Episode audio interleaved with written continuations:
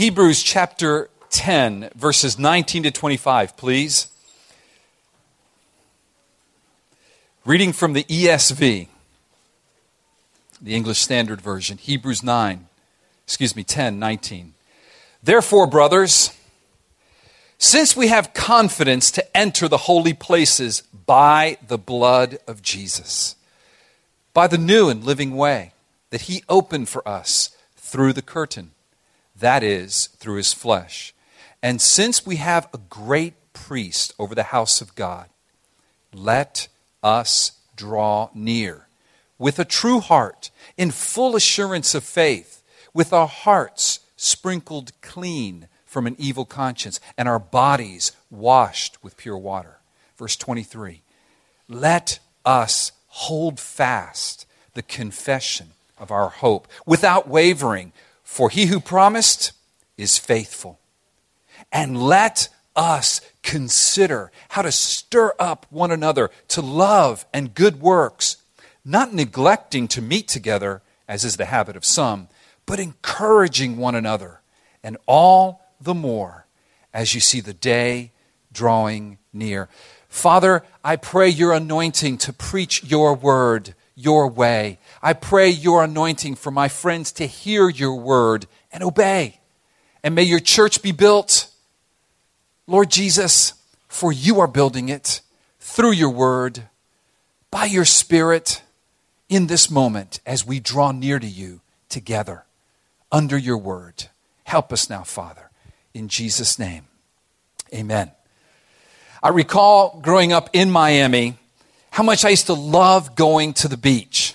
And as a little guy, I can remember visiting the beach many, many times with my dad and with my mom. It's actually a fond Father's Day remembrance. My dad, who passed away um, 18 years ago this July, um, was a swimmer. He was an athlete. He, he loved the water. He was born in Cuba, and he loved going to the beach. He was a hardworking man, but there was just a joy in my dad's face when we went to the beach. And being in South Florida, that was very, very often. And I can recall as a little guy standing in the hot sand with the sun beating down on me and, and certainly feeling a call to action. I mean, a, a, call was coming from the cool waters of the ocean for me to come and dive in. And, but for some reason, I would just hesitate. Maybe I was just a little guy. I was afraid. I wasn't sure. Could I go in? Did mom and dad allow me to go in alone? I just wasn't sure. And I didn't heed the call to action. So there I stood waiting sweating, feet burning in the hot sand, and thinking. When suddenly, I don't know, something clicked in me and I responded to the call of action. And usually that meant a full speed run to the water's edge and launching myself as high and as far as my little legs would propel me and hitting the oncoming wave and somersaulting over it and crashing into the cool, refreshing ocean. I mean, that, that memory, I must have done that a thousand times because I'd come out and do it again and do it again. And that memory is, is, is in my heart and mind, and hopefully that elicits in you a picture. You see, the cool water of the ocean was beckoning me, friends. The waves were calling me to dive in, to commit. And in a similar way, the gospel this morning, the sacrifice of Jesus Christ, is calling you and me this morning. The gospel is calling us to draw near. It's calling us to dive in. It's calling us to action. My prayer for you today is that this message from this passage, this, this message of the cool waters of the gospel of Jesus Christ would beckon you, it would call you to draw near to God, it would call you to action. You see, this passage is about Christ's sacrifice calling us to action. That's the main point of the passage. Christ's sacrifice calls us to action. There are going to be two main points in this message. The first main point is going to be about Christ's sacrifice, and the second main point is going to be about what he is calling us to do, his call to action. Christ's sacrifice calls us to action. You see, the sacrifice of Jesus Christ, our great high priest, and the new covenant that he established with us has been the theme of the last eight chapters we've been studying in Hebrews. From chapter 4, verse 14, all the way through to last week's message, ending with chapter 10, verse 18. The theme has been Jesus Christ, a greater high priest. Jesus Christ, a greater high priest who's brought in a, a greater covenant, this new covenant. And last week, Jesus Christ, the greater high priest, the greater covenant, he brings a greater sacrifice. A greater sacrifice. And this sacrifice of Jesus Christ provides us now, provides us the backdrop for our message today. So, the central exposition, the central theme of Hebrews 4:14 to 10:18 comes to an end. And now, Hebrews 10, 19 to 25 tells us it's time for action. It's time for action. You see, Hebrews 10, 19 to 25, it's like a hinge verse. Actually, th- this, this section today, it's one long sentence in the Greek. This, this, these verses provide a hinge, they also provide a bookend. So if you can imagine, Hebrews 4 14 to 16, and if you recall, the main point of those passages was draw near to God with confidence. Draw near to God with confidence because you have a great high priest. And today, one of the things that is being commanded is draw near to God with confidence. So if you can think of it as bookends, two bookends. And in the middle of those bookends, you have this theme of Jesus, the great high priest, greater than Aaron. Jesus, bringing a greater covenant, the new covenant. Jesus, a greater sacrifice than the sacrifices of the priest. That's come to an end. So you've got this, these verses 10, 19 to 25 that form a bookend, but they also form a hinge because we're going to now open the door to the rest of the book of Hebrews. And the rest of the book of Hebrews are going to be commandments based on the facts of the gospel. Here's a way you can think of it gospel indicatives or facts, and gospel imperatives or acts. So we've been studying the truths of who Jesus is and what he's done and the covenant he's brought in his great sacrifice. Now, God's saying it's time for action, guys. It's time for action. Based on Christ's sacrifice, the gospel indicative, I'm now going to give you imperatives or commands or actions to do, gospel acts or actions. So this, this, this is, this is a, a, a hinge here. It's a hinge. Here's another way of thinking of it. This, this section tells us what we are to do based on what Christ has done. What we are to do based on what Christ has done. So, let's start by looking at Christ's sacrifice. It's a hinge. Let's look backward first Let's review briefly because our text does that. Let's look at the gospel facts that we find in verses 19 to 21. Let's look at the gospel facts we find in verses 19 to 21. Notice the first verse there in verse 19. Therefore, that verse tells us we need to look back even further. And what that therefore points to is Hebrews 10, 1 to 18, but specifically verse 14. So look at Hebrews 10, 14. The word therefore in Hebrews 10, 19 points us, I believe, to Hebrews 10, 14. It's a summary verse, and let me read it to you. We preached from it last week.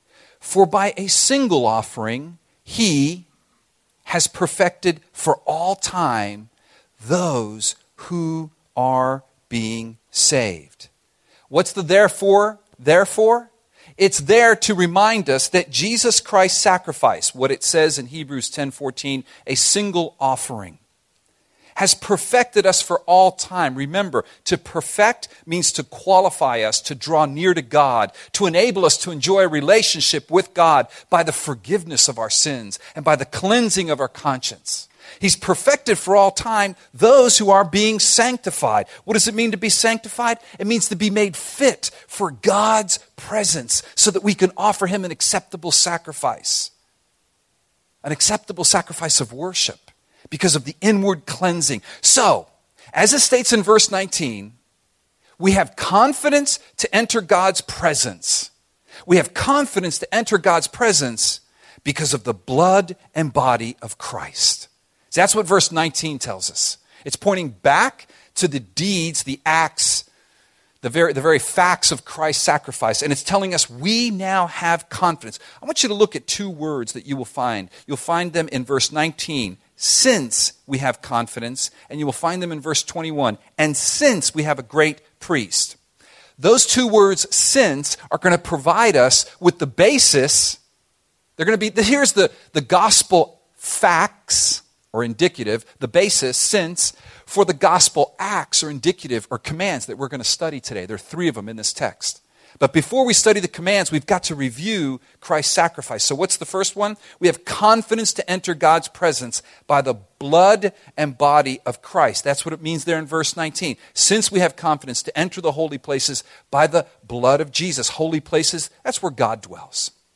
Verse 20, by the new and living way that he opened for us through the curtain, that is, through his flesh. So, this is clearly speaking of Christ's sacrifice on the cross. He shed his blood, his body was broken. And now, because he entered into the heavenly places, we can enter in there with him in the presence of God himself. Notice it says a new and living way. Oh, friends, it's a way that gives life, ultimately eternal life.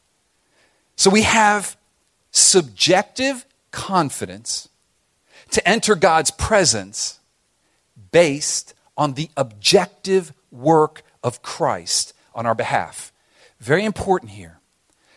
We have subjective confidence based on objective actions of Christ.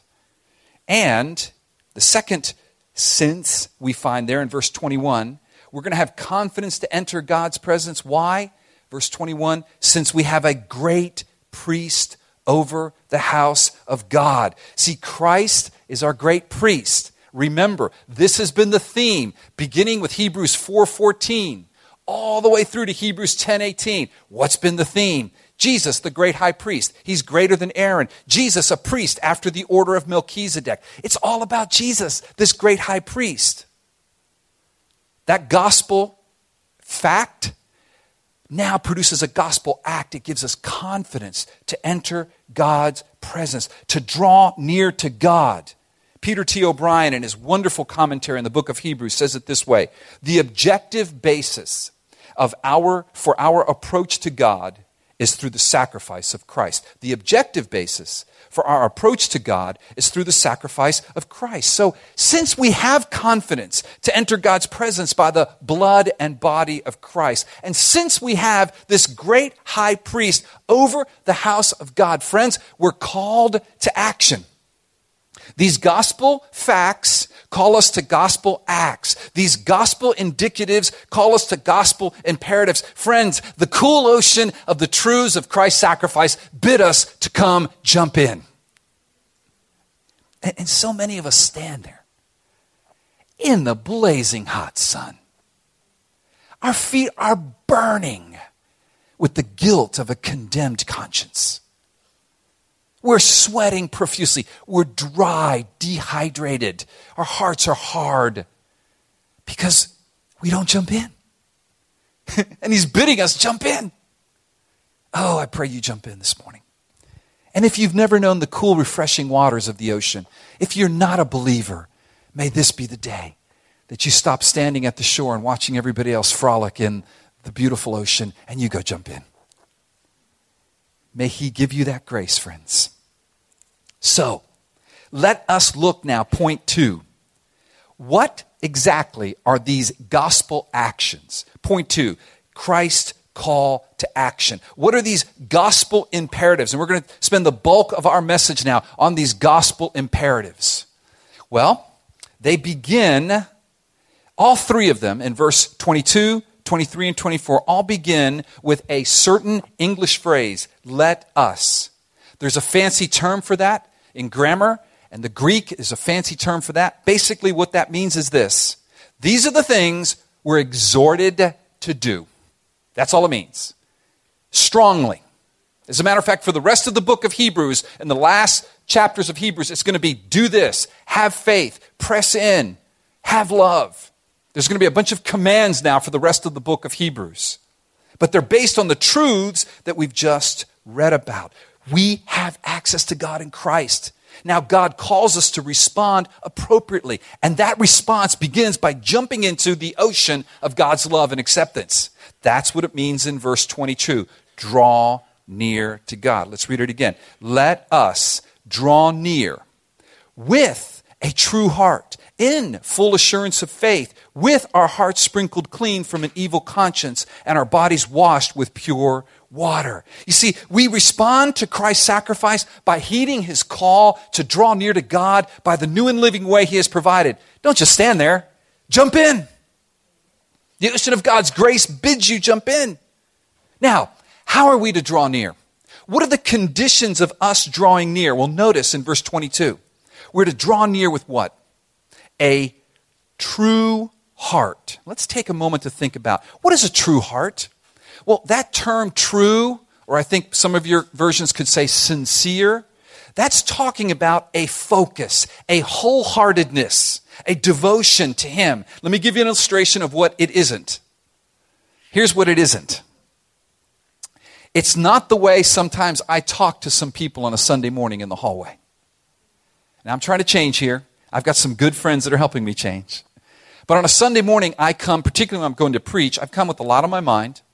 And uh, there's a lot of people that I need to talk to. I'm thinking, okay, I've got to get with David and I've got to do a sound check on the headset and I've got to get with uh, other, the other David because I've got my PowerPoint. I need to show he and Chloe how to do it. Oh, and there's what's his name? And oh, look, there's there's John. I haven't seen John for a while, and, and so I've got that all in mind. So someone says, "Hey, Al," and they haven't seen me all week, and they really want to talk to me.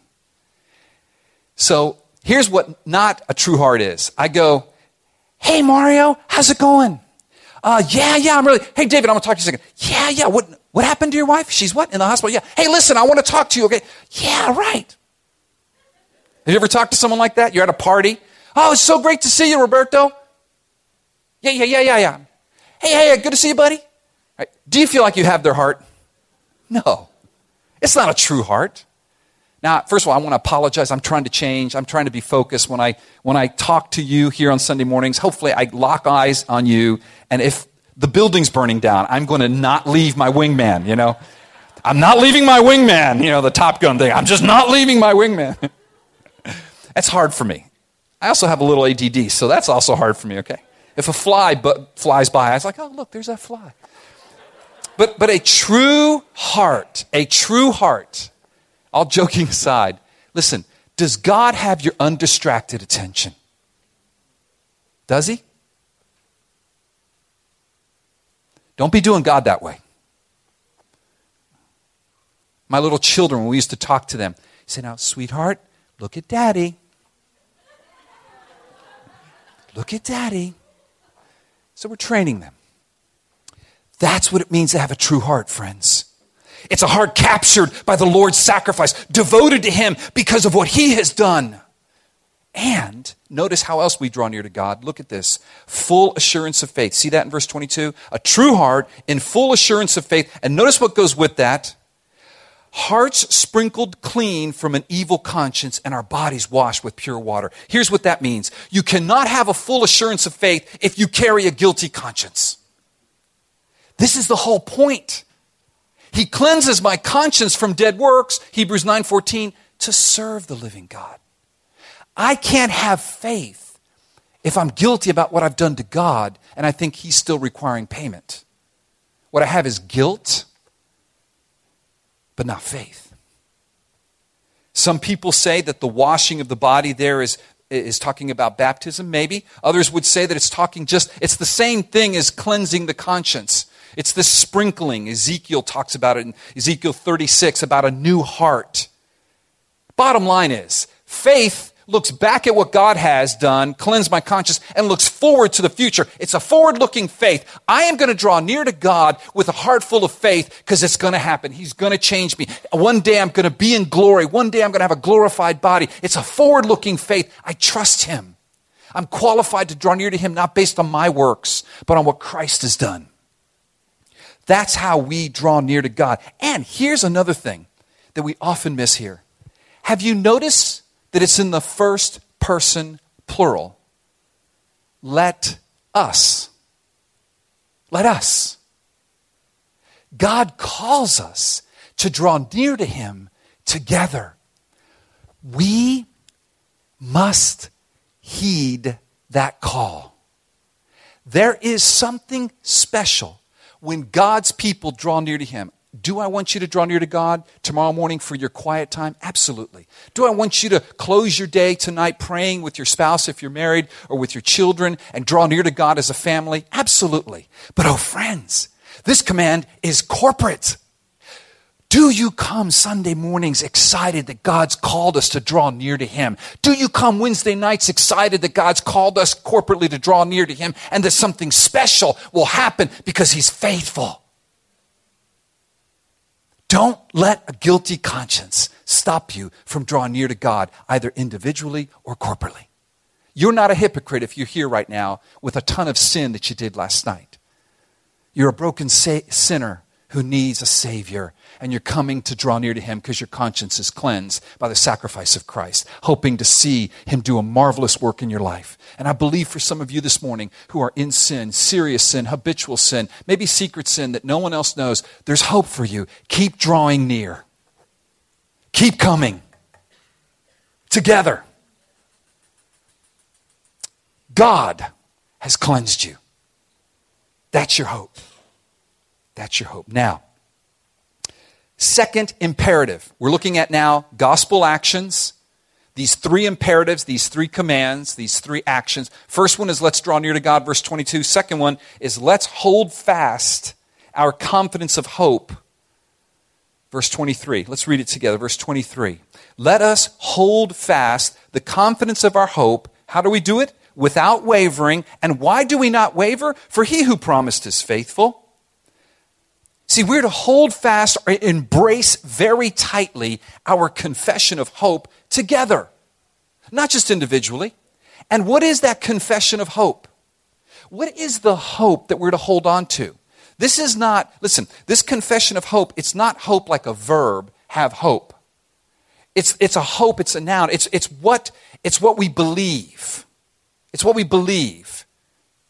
Now, let's inform that word hope biblically because it was used earlier in Hebrews. You might want to jot down next to this hope Hebrews 6, 19 and 20. I'd like to go there and just read that to you. Hebrews 6, 19 and 20. What is this hope that we're to hold on to?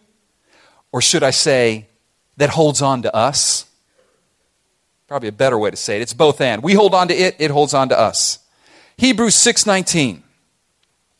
We have this as a sure and steadfast anchor of the soul, a hope that enters into the inner place behind the curtain, where Jesus, there's our hope, our hope is Jesus, where Jesus has gone as a forerunner on our behalf having become a high priest after the order of Melchizedek. What is the hope? The hope is the life and death and resurrection and ascension and, and, and, and Christ ruling at the right hand of the Father. The hope is Jesus interceding for you and me right now. He's praying for you. My hope is Jesus. My hope is based on the promises of God. It has substance.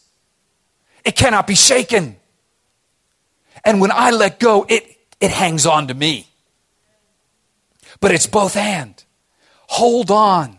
Oh friends, this picture in Hebrews 6:19 of an anchor. Do you realize, do you remember we preached on this? This was one of the main symbols of the New Testament church. They had a cross, they had the fish, and they had an anchor. Why? Because in a storm tossed world, when Christians are being killed, when life is difficult, when the flesh is attacking me, when I want to hate others, and when others harm me and sin against me and I don't want to forgive them, when I'm, when I'm losing my job, when my marriage is suffering, when my children aren't doing what I want them to do, perhaps they're not even believers, when I'm sick in the storm ravaged life of this fallen world, my anchor, my anchor is Jesus. And he's saying, hold on unwaveringly, based on the facts of what he's done. These are the acts we are to do. Why do we waver? I know why I waver. I lose sight of Christ. My problems lose perspective, and suddenly my hand becomes bigger than anything else. And I need Christ to help me and friends to help me just say, ow, ow, pull, pull, Pull it away. It, it's your hand. It's there, it's a problem. But let's look to Jesus. He's my hope. He's my hope. He's my anchor. And now we come to the third imperative, the third command. First command, man, draw near to God with a true heart. Full assurance of faith. Second command, hold fast to your hope. Hold fast to what you believe about Jesus unwaveringly. Why? Because God's faithful. The basis of my hope is the faithfulness of God. It's rock solid. It's my anchor. Third imperative. Third command here. Verse 24 and 25. Let us consider. Let us consider how to stir up one another to love and good works, not neglecting to meet together, as is the habit of some, but encouraging one another, and all the more as you see the day drawing near. This word consider, see where it says, let us consider? This word consider carries with it the idea of focusing your thoughts and energies on something.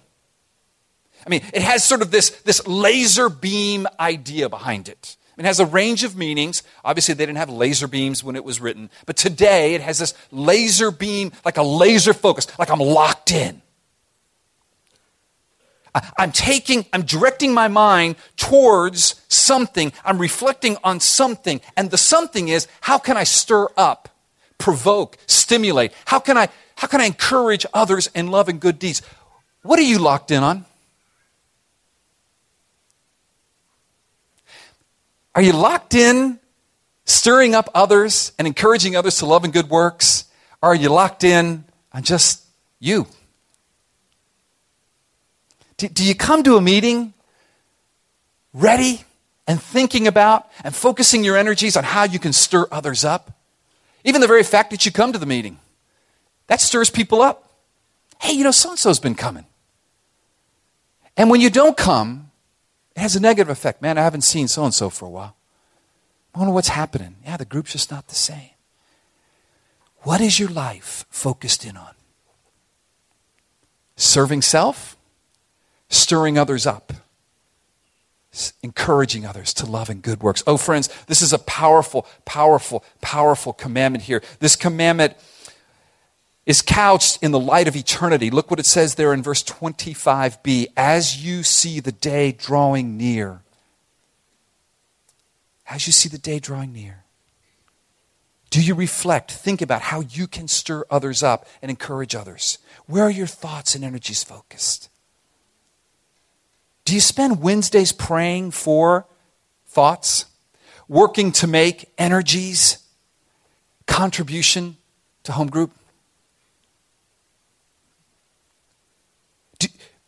Do you say, I mean, these words are powerful words. I'm tired.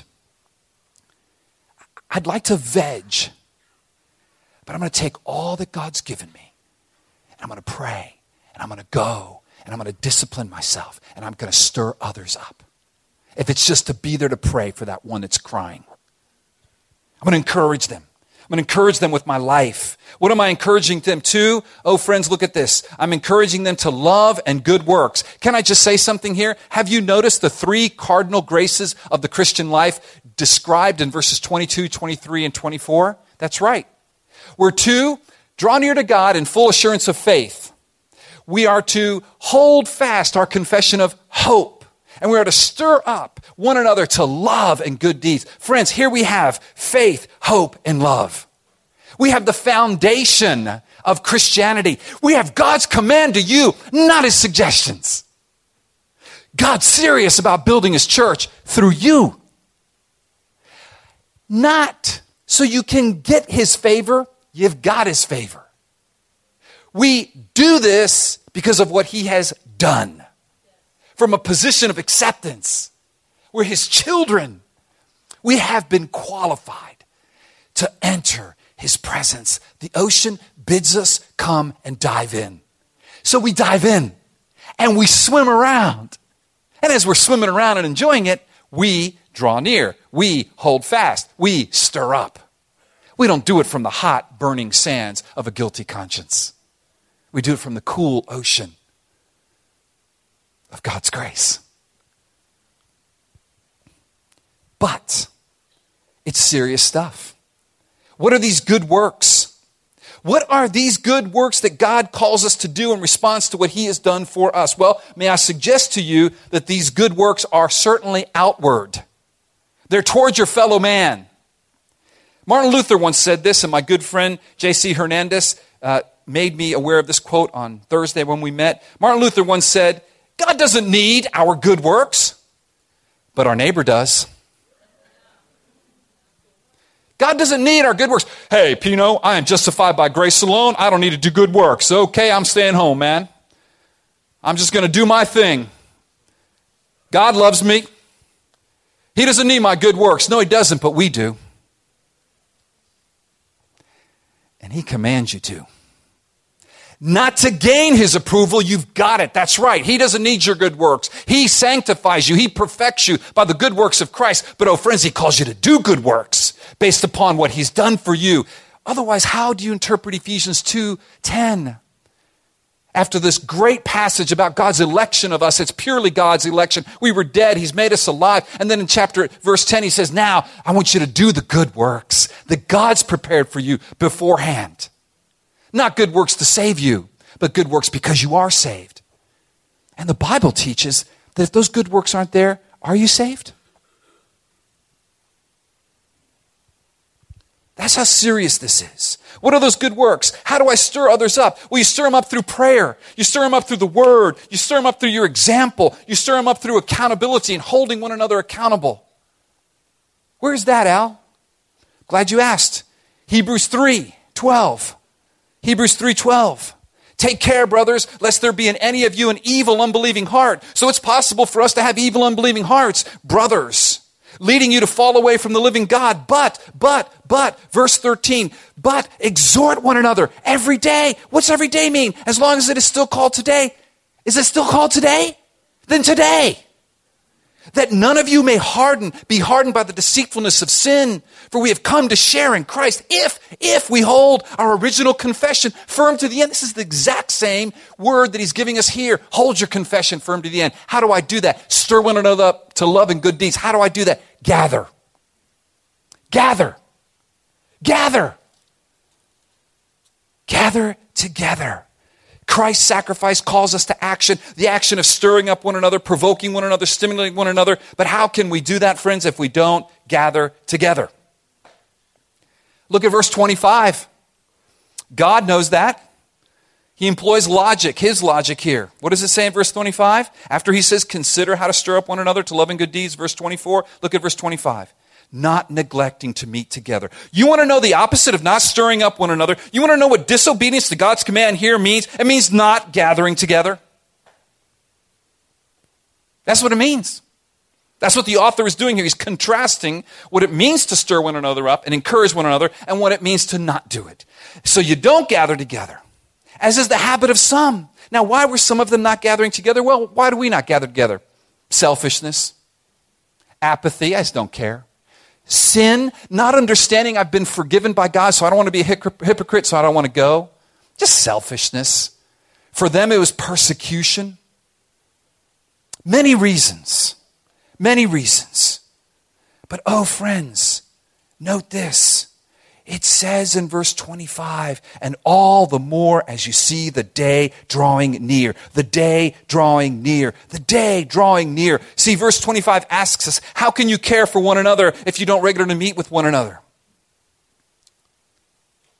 How can, how can you fulfill this if you're neglecting to spend time with each other, both corporately, and I think these are smaller groups, even accountability groups, even one on one. And the urgency is this day of judgment.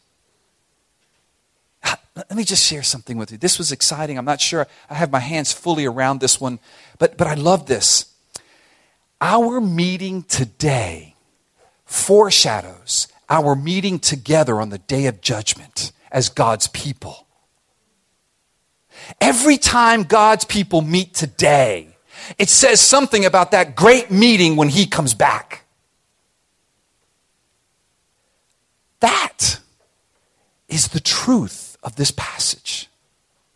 That fuels me to want to come, not just to sit here as a dead duty, but as a delight in faith. That I'm preaching something, that I'm receiving something, that my gathering on earth on Sundays or Wednesdays or youth or singles anticipates the final gathering of God's people. It is the earthly counterpart of the heavenly congregation of God's people, so don't neglect it. It doesn't earn me salvation, it's because I have salvation. Are you neglecting it? Are you neglecting it? There's a warning here that the people who deliberately and persistently abandon the fellowship of Christian believers are in danger of repeating the sin of Israel and abandoning the Lord Himself. It's a quote from Peter T. O'Brien. No time to get into it, but all of those earlier passages we read in Hebrews. People who deliberately and persistently abandon the fellowship of Christian believers are in danger of repeating the sin of Israel and of abandoning the Lord Himself. Let's not do that, friends. But rather, let us stir up one another, encourage one another to love and good works by coming together regularly and exhorting one another, all the more knowing the day of God's judgment is drawing near. Now, let me leave you with a picture born in prayer to encourage you in applying this message. This picture was born in, in prayer and a, and a heart for you and a, and a heart to want to care for you. It's born of God's heart to bless you. And it's a picture of a person standing on the beach, facing the water, but not going in. It goes with my initial illustration, but it was received independent of my initial illustration.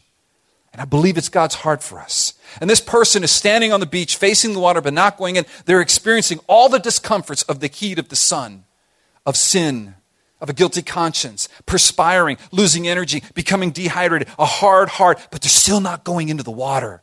And at one point, at one point, they try to build a little shelter for themselves out of just whatever they can find on the beach, and the wind comes and just blows it away. Self effort. Fear to take this first step to plunge into the water is keeping them in the heat, and the longer they stay there, the weaker they become. And the challenge and the grace that God, I believe, wants to give you this morning, I believe from the Lord, is this. God takes you by the hand and bids you. Christ's sacrifice calls you to come jump in the water to come jump into the fresh waters of His grace. To take that first step, friends, to draw near to God based on what Christ has done, to look long and hard at that. And then, as He calls you, some of you need to hear this, you need to start serving. Some of you need to just take that first step to speak the truth in love to others. Some of you need to forgive others based on Christ's forgiveness for you. Some need to invite others into your lives and said, Look, I don't want people to chase me around. I want to come running to you and saying, Help me, lest my heart become hardened by the deceitfulness of sins. I take seriously Hebrews 3 12 to 15. Some of you need to accept Christ's sacrifice for the very first time. You've been standing on the beach and you need to just go running in. Today is the day of salvation for you, friend. And some, I felt, we felt, God's calling you to stand up for Christ amongst your peers at work. The longer we're out in the sun, the more of a shock that water is. But either way, once we get in, God's provision of relief and help is amazing. So let's take the plunge. Let's heed God's call to action, to take that first step individually and then stir up one another corporately because we do it corporately. To take that step, let us draw near to God with full assurance of faith, holding fast our confession of hope without wavering as we stir up one another to love and good works to which God has called us. Please bow your heads in prayer.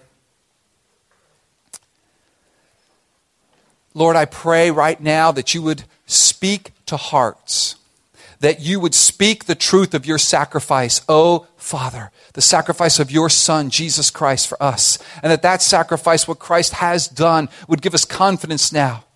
Would, would, would give us the grace now, knowing we have this great priest in the heavenlies interceding for us who died for us and took our sins, made a way for us by his blood and by his body. Oh, we draw near right now. May those who've never drawn near draw near right now. Bow their hearts right now. Take the plunge right now. Drawn by your irresistible grace. Lord, may we hold fast the hope of our confession. Lord, that we would not let it go. Lord, those that are, that are tempted to let it go because of persistent sin or persecution or selfishness or apathy or bitterness. Oh God, that they would lay hold of it afresh because you're faithful. You promised you're faithful. This hope is the anchor of our souls. It is Christ. And Lord, may we commit to stirring up one another to love and good works. Those that have been apathetic, Lord, they know they just haven't, they've been lazy, selfish Oh God, stir them up by Christ's sacrifice to answer the call to action and to jump in. Lord, I pray this in Jesus' name.